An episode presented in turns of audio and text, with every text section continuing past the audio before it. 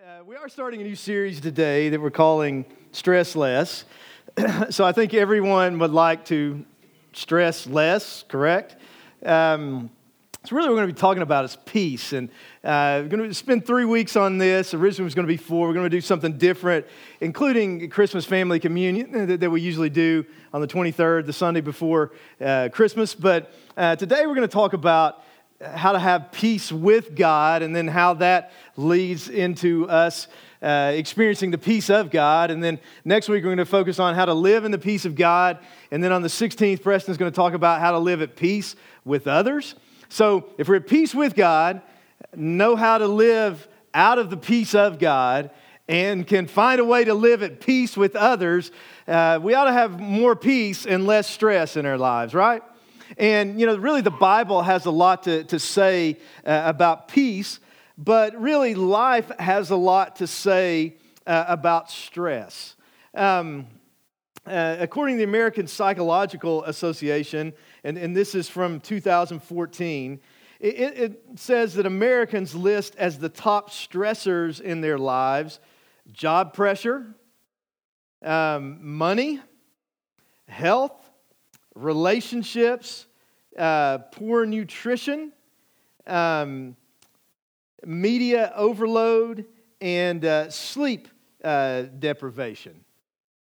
You can relate with any of those. Um, you know, it, lists as some of the top results of stress. It talks about uh, physical results, uh, fatigue, headache, upset uh, stomach, muscle tension, change in appetite, uh, teeth grinding, uh, feeling dizzy. I'm not quite sure how stress makes you feel dizzy, but uh, I guess that can happen. Or psychological results uh, irritability, anger, uh, feeling nervous, lack of energy, feeling as though you could cry.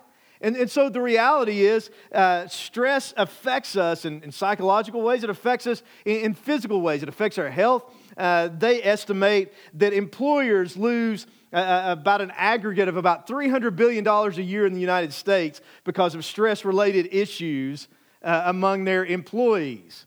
Now, if you're an employee instead of an employer, you might say, if my employer would be less stressful, then he would lose less money from me because of stress related issues. Amen? But, uh, however, I guess uh, going to look at that uh, in, in, different ways. But um, stress obviously affects all of us. And uh, where I want to start with this, though, is like I said, next week we're going to talk about the peace of God, going to talk about how to live at peace with others. But I, I think we have to begin, if we're going to begin in the right place with this uh, biblically, to understand that if we're going to have the peace of God, which is then going to spill over into our relationships with others, it starts with being at peace with God. And, or let me say it a different way. You can't possess and live out of the peace of God unless you're at peace with God. And, and so that's where we're going to start. Missy read from Isaiah chapter 9. And there's that great verse, Isaiah 9 6, that has those four couplets uh, describing the Messiah, Jesus. And the last one says that he is the Prince of Peace. Jesus came to bring peace. Now, of course, uh, because of how people respond to him, there's conflict that created, that's created too. But I want you to understand that Jesus, part of the reason he came was to make us at peace with God, to give us the peace of God, and then enable us through uh, the peace of God that comes from the Holy Spirit to live in peace with other people. That's part of the Christmas story. And I think that's really good news because we're all stressed and we're all looking for peace. Honestly, I think a lot of the dumb things we do as human beings are in a quest to have peace. And peace is something that's internal, it doesn't come from external things. So, if you got a Bible, your phone, whatever, uh, let's go to Romans chapter 5.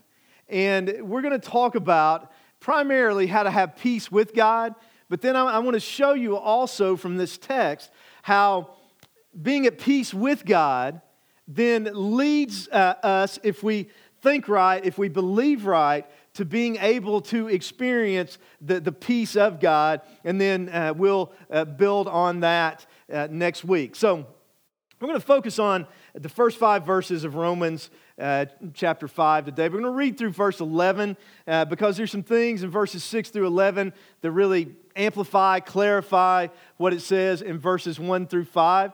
So it says, therefore. And so, really, uh, this is connecting back to everything that Paul has already said in the book of Romans.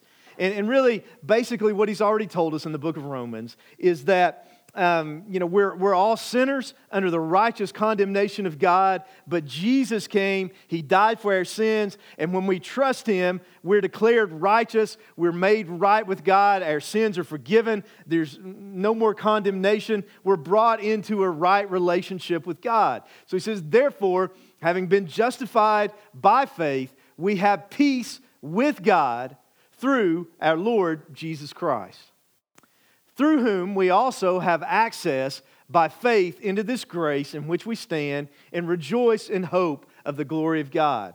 So, he's saying here if we're justified, if we're right with God through faith in Jesus Christ, that means we have peace with God, it means we stand in the grace of God. It means we rejoice in the hope of the glory of God, talking about heaven. He says, not only that, but we also glory in tribulations. We can know that there's a purpose, even in the trials that come uh, in, in living the Christian life. He says, and not only that, but we also glory in tribulations, knowing that tribulation produces perseverance. So, trials, difficulties, uh, really, the word tribulation means to be squeezed.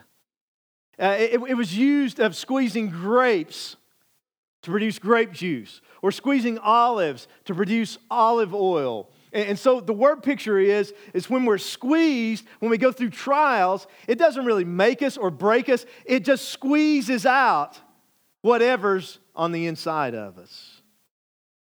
We glory in tribulations, knowing that tribulation produces perseverance, meaning it produces endurance. The only way to build endurance is to endure. It's the only way you can. Um, and perseverance, character, the idea of enduring tribulations, what it's saying here literally, uh, the word character really comes from a Greek word that's talking about uh, passing a test. The only way we can have proven character is when we pass some tests, when we go through some trials and character, hope, because once we see God see us through our trials, it gives us hope for our future, knowing that His promises are going to be fulfilled, knowing that if He's taking care of us in this life, He's definitely going to take care of us in the life to come. Now, hope does not disappoint because the love of God has been poured out in our hearts by the Holy Spirit who was given to us. For when we were still without strength in due time, Christ died for the ungodly. That's us. For scarcely for a righteous man will one die Yet perhaps for a good man, someone would even dare to die. But God demonstrates his own love toward us. And while we were still sinners, Christ died for us. In other words, we, celebrate, we would celebrate someone who died for a friend. We'd celebrate someone who died for a stranger. But Jesus died for his enemies. That's the gospel says, Much more then, having now been justified, having been declared righteous by his blood through his sacrificial death, we shall be saved from wrath through him. There's more, no more wrath in Christ. In, in other words, what, here's the picture we need to see here. We've moved from, wrath, from being under the wrath of God to living at peace with God through faith in the atoning work of Jesus Christ. He says, For if we were, if when we were enemies, we were reconciled. So we've gone from being separated by our sin to being reconciled to God, being at peace with God through what? Through the death of his son. Much more, having been reconciled, we shall be saved by his life. And not only that, but we also rejoice in God through our Lord Jesus Christ, through whom we have now received the reconciliation. So here's uh, the, the main idea that I want you to, to see today peace with God is the result of being declared righteous through faith in our Lord Jesus Christ.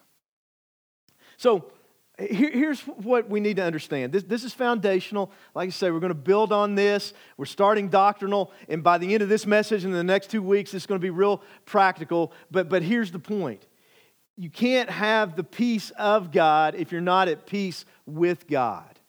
And this is not about a feeling. This is about an objective reality, okay? Either we're at peace with God or we're not. If we're in Christ, we're at peace with God. If we're rejecting Christ, we're under the wrath of God, we're separated from God, we're an enemy of God because of our sin. Now, I understand in 2018 that seems kind of harsh. Because, uh, you know, our tendency is to think if, you know, if there's a guy God's love and, you know, he knows we're fallible and frail and we're just human beings and he's kind of going to pat us on the head and, you know, just kind of look, at, look over it when it's all said and done. But that's not what he says in his word right here, is it? I mean, he talks about wrath and enemies and needing to be reconciled and uh, you know christ dying for the ungodly our sins separate us from god but then the way we're made right with god uh, is we're justified by faith in our lord jesus christ. And so to be justified it really the, the word picture comes from the courtroom. It's the judge acquitting someone. It's the judge saying we're not guilty it's the judge declaring us as innocent, as, as righteous. It's God not holding our sins against us anymore because now He doesn't just see us, He sees us in Christ. And so, uh, what He's saying is when that happens, when we trust Jesus and God acquits us, He justifies us, He declares us righteous, that at that moment we're at peace with God forever completely. So understand that. If you're in Christ, you are at peace with God. There's no anger. There's no judgment. There's no condemnation. There's no rejection. There's no separation. There's only acceptance and love and fatherhood and grace and goodness and kindness. And so we have to understand the background here. Aaron, if you would go back to verse 10, look at verse 10 again says, For if when we were enemies. Um, do you understand that when you were apart from Christ, or if you still are, you're at enmity with God. You're, you're separated from God. His righteous judgment is against you. And, and, and you may or may not realize this, but you're actually against God. You understand? Basically, what we've all done whether we realize it or not. You know what a coup is when someone tries to overthrow a government or a military? Basically, our sin is us trying to stage a coup against the Lord of the universe. We've, this is what Adam and Eve did in the garden. He just gave them one rule and he gave them paradise, perfection, blessing, but it wasn't enough. And they said, We want to have it our own way. We want to do our own thing. You know, we don't want to be told what to do. And so they said, You know, we're going to do what we want to do. And all of us have done that. And if you look throughout history, when people stage coups unsuccessfully, what usually happens to them? They usually get executed, right? I mean, usually the king, the, the whoever, the, the government didn't just overlook it. And God hasn't either. And so his response to us trying to take his place in our lives, trying to rule our own lives, do our own thing when we've disobeyed him, is wrath and condemnation and enmity. Isaiah 59 2 says, Our sins have separated us from God. That's why every person has to be justified through faith in our Lord Jesus Christ because we've all rebelled against God. We've all tried to stage this spiritual coup. And because of that, we're under the righteous judgment of God, separated from Him. And so the only way to be brought back to Him is by grace. And that's why Jesus came, was born of the Virgin Mary, lived a perfect and a sinless life. And then He died on the cross, bearing our sins and experiencing God's righteous, wrathful judgment for our sin. And so that's the background. But then, you know, notice what he says then here in verse 10 and verse 11. When we're justified, we move from being enemies to being reconciled to God. The word reconciled is a beautiful word. I think it's one of the most beautiful words in the Bible. Because to reconcile means to take two things that are separated and bring them back together again. I mean, here, here's a simple example. They've shared their testimony here before, but Terry and Sherry Ford, Preston's parents, were married to each other, they divorced each other, and then they remarried each other. So they were they had a relationship, that relationship was broken, and now they're reconciled. See, that's what happened at the cross. We, ha- we had a relationship with God. We are created for a relationship with God. Sin broke that. And at the cross, Jesus reconciled us. When we place our faith in Him, we're brought back together with Him. There's not separation anymore, there's connection now.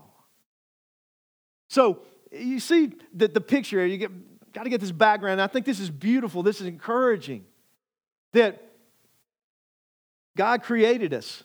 We've sinned. We've rebelled against Him. We're separated under judgment because of our sin. But through the cross now, we're reconciled. We're reconnected. We're brought back into a relationship with Him. That's why Jesus died. Jesus died in part to make us at peace with God. Let me show you a couple other scriptures. Let's look in Colossians chapter 1 uh, to, to, start with. And a lot of this is the Christmas story. It may not seem like a Christmas message, but, but it really is. It says, For it pleased the Father that in him all the fullness should dwell, all the fullness of deity. Jesus, truly God, truly man. But notice what it says, and by him to reconcile all things to himself, by him, whether things on earth or things in heaven, having made peace through the blood of his cross then it makes it even stronger. Paul writes this He says, You who were once alienated and enemies in your mind by wicked works, yet now he has reconciled in the body of his flesh through death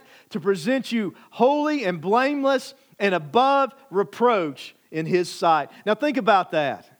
If we've been reconciled to God through the sacrificial death of Jesus Christ, how does God see us? He sees us as holy and blameless. And then I love this phrase above reproach in His sight. That's grace. Look at what uh, Scripture says. Look at what Paul writes in Ephesians uh, chapter 2, starting in verse 13. He says, But now in Christ Jesus, you who were once far off have been brought near by the blood of Christ. For he himself is our peace, who has made both one, Jews and Gentiles, made us both one body in the church, and has broken down the middle wall uh, uh, of separation. If you remember, you know, there was a certain place in the temple that the Jews couldn't get past, but now we're invited to come into the very presence of God. Why? When Jesus died, was the temple veil torn in two? It was torn in two uh, supernaturally to demonstrate that the way is now freely open into the presence presence of God through the blood of Jesus Christ. Because the next verse says, having abolished in his flesh the enmity, that is the law of commandments contained in ordinances, so as to create in himself one new man from the two, thus making peace, and that he might reconcile them both to God in one body through the cross, thereby putting to death the enmity. Do you see what he's saying? There's no more enmity, there's no more division, separation between us and God uh, in Christ. He's reconciled us, He's brought us back to Him. We're at peace with Him. And, but not only that, He says, in the church, in Christ, as brothers and sisters, we're now one. There's no division, there's no separation, there's no enmity between us. We're reconciled to Him. And so we ought to then, by the power of the Holy Spirit, be able to live at peace with one another as well. All of this vertically and horizontally then fits together. Jesus came to bring us peace. Uh, th- there's a great illustration of this, a famous illustration uh, by, from a man by the name of, uh, of Don Richardson. He and his wife, I think her name was Carol, were, were missionaries uh, to a tribe of Indians called the Sawis. And in their culture, things, it was a very primitive culture. I think it was in South America, I may not be remembering that detail correctly. But anyway, things were so upside down in their culture. They were so primitive. Uh, you know, they, they value violence and, and, and toughness and warfare that when he tried to bring the gospel to them and started uh, sharing the New Testament with them, they found Judas, not Jesus, to be the hero of the story.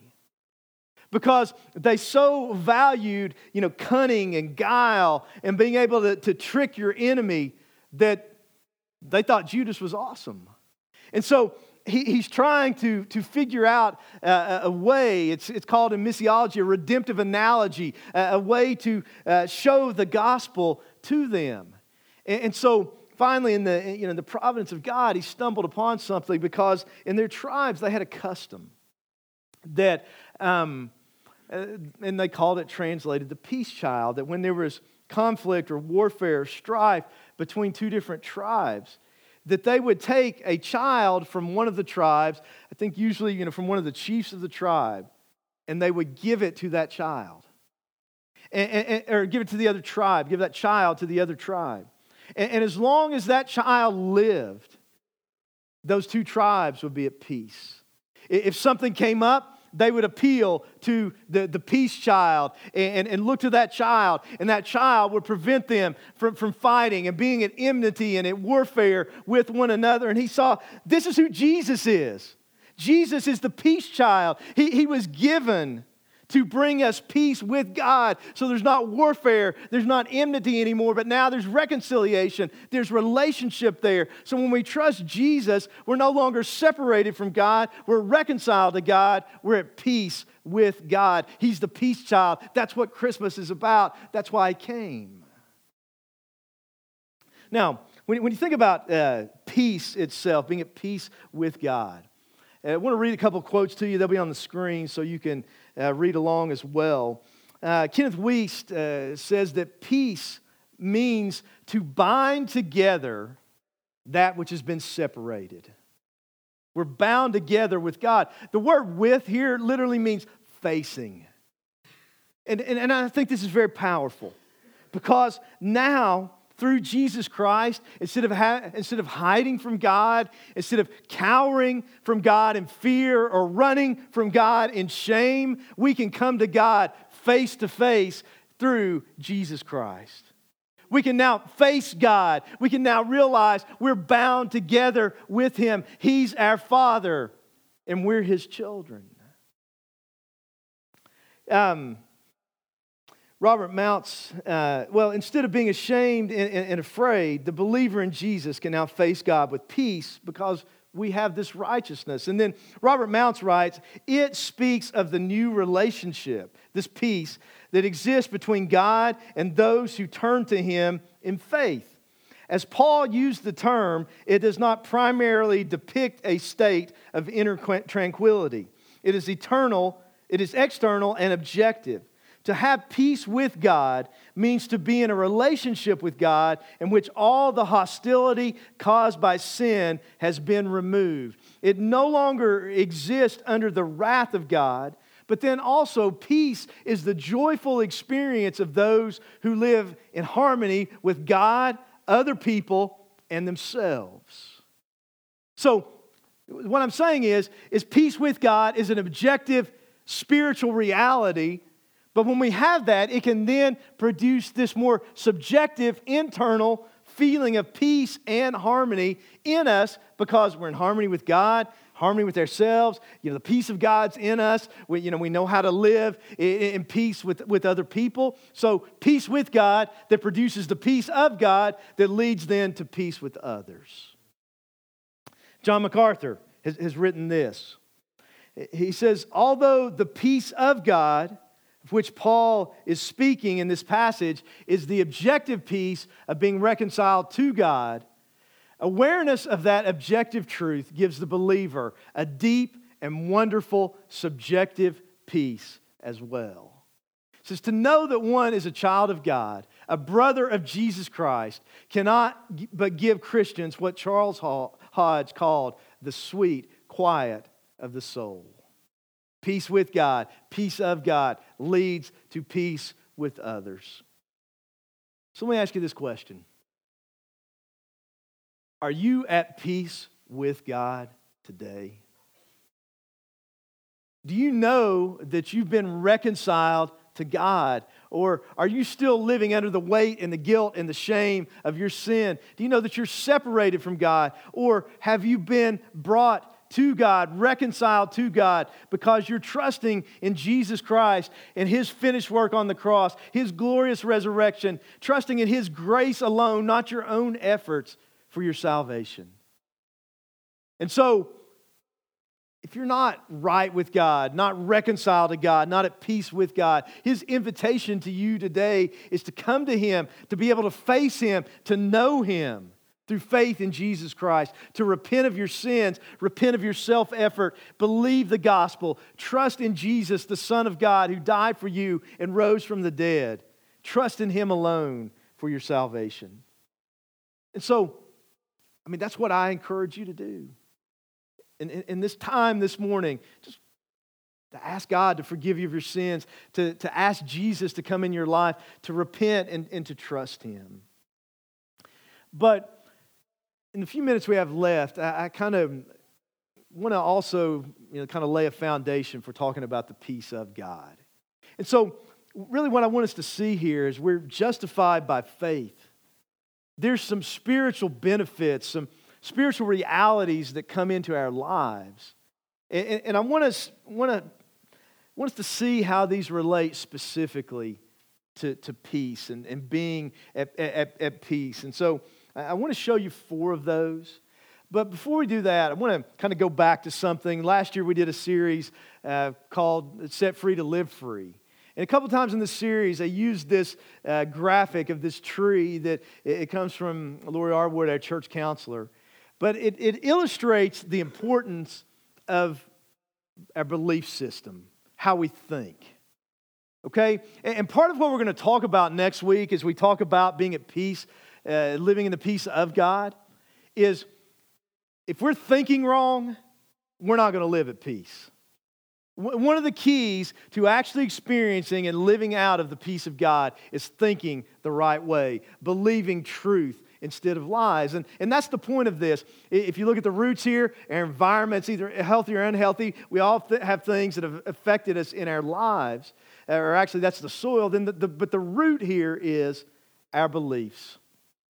We're either believing lies or we're believing truth. And if we believe lies, we're going to think wrong. And if we think wrong, we're going to act wrong.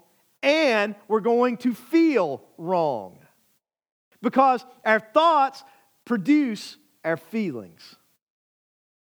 I think sometimes we think, you know, our feelings, our emotions are these just completely uncontrollable things. And I understand there's physiological components, and maybe we can't completely control that. But how we think has a lot to do with how we feel. So if we're believing truth and we're thinking truthful, right, godly thoughts, then godly, right, truthful actions and healthy feelings are going to be produced out of that. Our mind is the key to everything else. So, with that in mind, I, I want us to see here four truths that I believe if we believe what God says here, think what God says here, instead of you know, thinking and believing based on our circumstances, that it will go a long way to help us in living in the peace of God, okay? So, number one, we can live in peace because we stand in grace instead of guilt. Now, let's go back to, to verse 2 and look at what it says again. Uh, it says, Through whom, which is talking about Jesus, through whom we have access by faith into this grace in which we stand. Now, a couple things uh, about what this is, is saying here. This grace, this access, um, and, and, and the, the, the word access here means like an introduction or an entree. And, and if you think about a, a king, in ancient days, you couldn't just walk into the king's palace, couldn't walk into his chambers and say, "Hey, dude, how you doing today? Can we hang out for a little bit?" Right? It, it, it took an invitation, and it took someone at the appointed time actually bringing you into the presence of that king. Do you understand? For us, that's Jesus. That we have a 24 7 invitation and access and entree into the presence of God, into the grace of God through Jesus who died for us. But then, you know, the thing about it, you know, with the king, even with his wives, I mean, you see this in the book of Esther, you know, sometimes the wife was allowed to spend time with the king, sometimes she wasn't. But it doesn't work that way with us and God because in this grace we stand, we don't come and go. It's constant, it's perpetual, it's never ending, it's never failing, it's uh, all the time. It's not inconsistent. So, so think about it. What he's saying here through Jesus Christ, we have access, introduction, stand all the time in the grace of God. So all of our sins, past, present, and future, are forgiven. Uh, we don't live in guilt anymore. And what's one of the things that stresses us and robs us of our peace if we're honest about it? It's guilt, it's shame, it's regret, it's living in the past. And so, what he's saying to us is stop focusing on, if you're in Christ, stop focusing on your sin, stop focusing on your shame, uh, stop focusing on your past, and realize that you stand in the grace of God. You don't have any guilt, you don't have any shame. Your past has been redeemed, you've been made new. And in John 1:16, it says, We've received grace upon grace, the fullness of grace. Romans 5:20 says, Where sin abounded, grace abounded much more. In uh, 1 Corinthians 15 10, Paul says, I am what I am by the grace of God. And so if we believe that all the time our lives are uh, marked by, controlled by the grace of God instead of who we were, that's going to eliminate a lot of what stresses us in our minds. So, do we believe that? Do we think that way? Number two, we can live in peace because we have the hope of the glory of God. That's what the end of verse 2 says. What's he talking about when he says the hope of the glory of God? Well, it really it's talking about heaven. And it's talking about the fact in heaven we're going to experience God in all of his glory. And it's also talking about the fact that we are going to be glorified in heaven. We're going to be perfected. Uh, everything's going to be made right. Everything's going to be made new. We're delivered from the very presence, uh, uh, never experience again sin or sickness or sorrow or death or, or, or separation. Everything is going to be perfect forever and ever. I want you to think about something. All of us in our lives, there, there's things that make us feel stressed. There's things that make us feel at peace.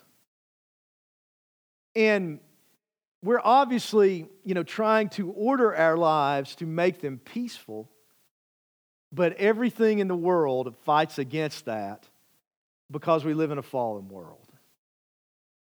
Um, I mean, think about the holidays, even. You decorate your home in a way because you know that's it's a celebration. It's it, it gives you joy and peace and encouragement. You know you, you have family together and you know it's kind of it, hopefully there's peace and there's joy and it, it's, it's a celebration you know and you exchange gifts. And hopefully all this you know is, is designed to be kind of a respite from just the day-to-day stress of life the rest of the year but does it always work out that way? You know, you want to get your family together, but then your crazy uncle shows up. right? You want to exchange gifts, but then, you know, the credit card bill comes in January and, and you're completely stressed out. Maybe your meal doesn't go like it's supposed to, or, you know, your neighbor has uh, better decorations uh, than, than you do. But you see, the Bible says that God's placed eternity in our hearts. You know why ultimately we do these things? You know, ultimately what we're looking for? We're looking for that ultimate peace and that ultimate joy and that ultimate satisfaction and comfort and, and, and, hope and absence of sin and just things being the way that they ought to be. You know, C.S. Lewis said, and he's so right, that if nothing in this world really ultimately satisfies you, what that means is you were made for another world. And you see, at the end of the day, what we're all longing for down deep and, and, and what uh, the things we do in our lives are uh, just kind of uh, imperfect uh, striving for, we're all longing for the glory of God. And so, when we have the hope of that, when our future is secure, when we don't have to fear death, when we know that when it's all said and done, it may be difficult between here and now, but when it's all said and done, it's going to be okay and we're going to experience everything we're longing for. Doesn't make everything perfect, doesn't fix everything in this life, but it eliminates one of the biggest stresses we have, which is the bondage, what Scripture calls it, of the fear of death and a hopelessness in our future. So we can live in peace because we have the hope of the glory of God. Number three, we can live in peace when we know that our trials have a purpose. Now, that doesn't mean we want trials. I mean, I want everything to be easy and smooth. We all do. But that's not how life works in a sinful world. And it's really not how the Christian life works with the Lord because we can't learn endurance develop endurance. We can't grow in our character. Our faith and our hope can't be solidified unless we go through some trials. Trials are designed to make us stronger. And the point I'm making is this. Um, if we realize there's a purpose, if we realize that God is doing some things through the trials, if we choose to rejoice and worship uh, during the trials, we can, it may not make it easy and it may not eliminate every stress, and we may still struggle with some anxiety, but there's a lot better chance of us living in peace if we look at it this way, uh, as opposed to thinking this is random and there's no hope, and where's God, and why is all this happening to me, and what's God doing to me. Do you understand the difference? And you see, as we go through things and God makes us stronger, we can then have more and more peace in, think, in, in, in approaching things in the future. Illustrate it this way. I think it was the day after, I know it was a week, but I think it was the day after we got back from Honduras in October. Uh, I went to the gym uh, to work out. And uh, usually I go after work, but this was earlier in the day because I wasn't working that day, and Robin and Lily were at school. And so I, I went on to the gym, and I work out at Manly, and they have like a daycare there with some little kids, and they come down to the gym on some days at different points in the day. And so uh, I'm, I'm in the weight room, and I'm doing like seated bench presses on a machine. Okay, I use machines because I'm old and it's easier to manage and not get hurt than if you're doing free weights. And so I wasn't doing a lot of weight because I don't really try to, I can do more weight than this, but I don't try to do a lot of weight. I'm doing like a set of 10 with like 110 pounds. Okay, so like some of you could do that, you know, a lot more than that, uh, you know, no problem. Uh, so, you know, you could look at, at, what I'm doing and think, ah, that's nothing. But then, you know, these, these kids are running around out in the gym acting crazy. And there's a little girl, I would guess she was about four, that it's just like, you know, it's glass window there so you can, you can see in. She stops outside, she's watching. I hear her say to herself, that is so heavy.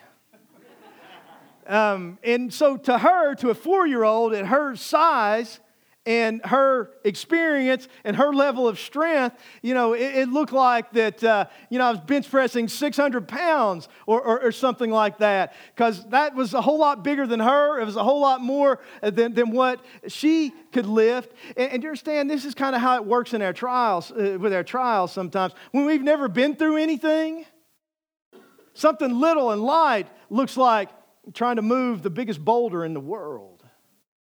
But once we've been through some stuff and, and, and, the Lord has seen us through some things and, and we've seen His goodness and we've seen His love and He's strengthened us uh, spiritually and, and, uh, and, you know, He's grown our faith, we could be lifting a whole lot of weight, so to speak, and think, ah, it's not this big a deal because He's made us strong enough to handle it. And so when something comes to us, we're not completely freaking out. We may not want it, but there's peace there because we've experienced God working in our trials.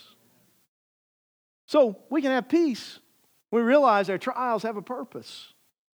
And then last, we can live in peace because or when we're secure in the love of God. Look at what he says in verse 5. He says, Hope does not disappoint because the love of God has been poured out in our hearts by the Holy Spirit who was given to us. Listen, one of the most stressful things in the world is wondering if you're loved or feeling like you have to learn love, uh, earn love. Right? When you've been around kids who don't know if they're loved, uh, who, you know, are trying to earn love, it messes them up. I mean, uh, some of us are carrying wounds into our adulthood because that's what our childhood was like. But when we know we're loved, when we're secure in love, it gives us a peace out of which you can face almost anything. Listen to me. In this world, we can't control how people treat us. We can't control whether or not people love us, even those closest to us. But here's the truth that God wants us to believe that the love of God has been poured out in our hearts through the Holy Spirit who was given to us. We're secure in His love. Nothing is ever going to separate us from His love. And the more we believe that, the more we'll live at peace in our lives.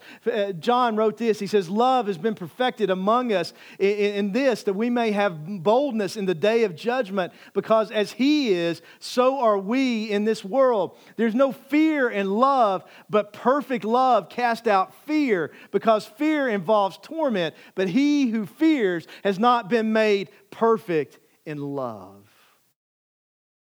Listen, you say, I don't feel loved. Sometimes, I mean, you don't know what my life's like. I mean, does God really love me? Well, can I take you back to verse 8 to conclude?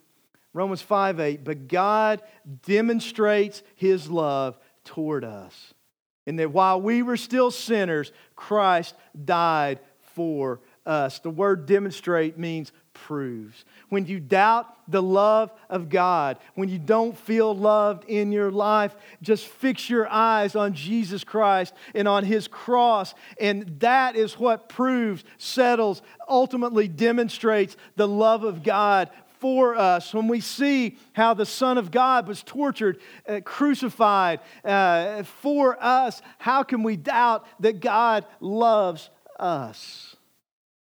So, just know that if you're in Christ, if you're trusting Him, you're at peace with God. And then out of that, in our minds, in our beliefs, realize we stand in grace. We have the hope of the glory uh, uh, of God. Our trials are, are working out a good purpose. We're secure in the love of God. And as we believe that, it gives us a foundation then to live in the peace of God so we can face the trials and difficulties of this life in a healthy way. So if you're not a Christian, he invites you to give your life to trust Jesus today. If you are, He encourages you to know and believe and meditate on His Word. Stop living based on circumstances, but in the midst of whatever the circumstances are, seek God through His Word. Ask Him to give you the grace to claim and believe and live based on His truth instead of lies. And as we live in the truth, it's going to fill us more and more with the peace of God. Let's pray.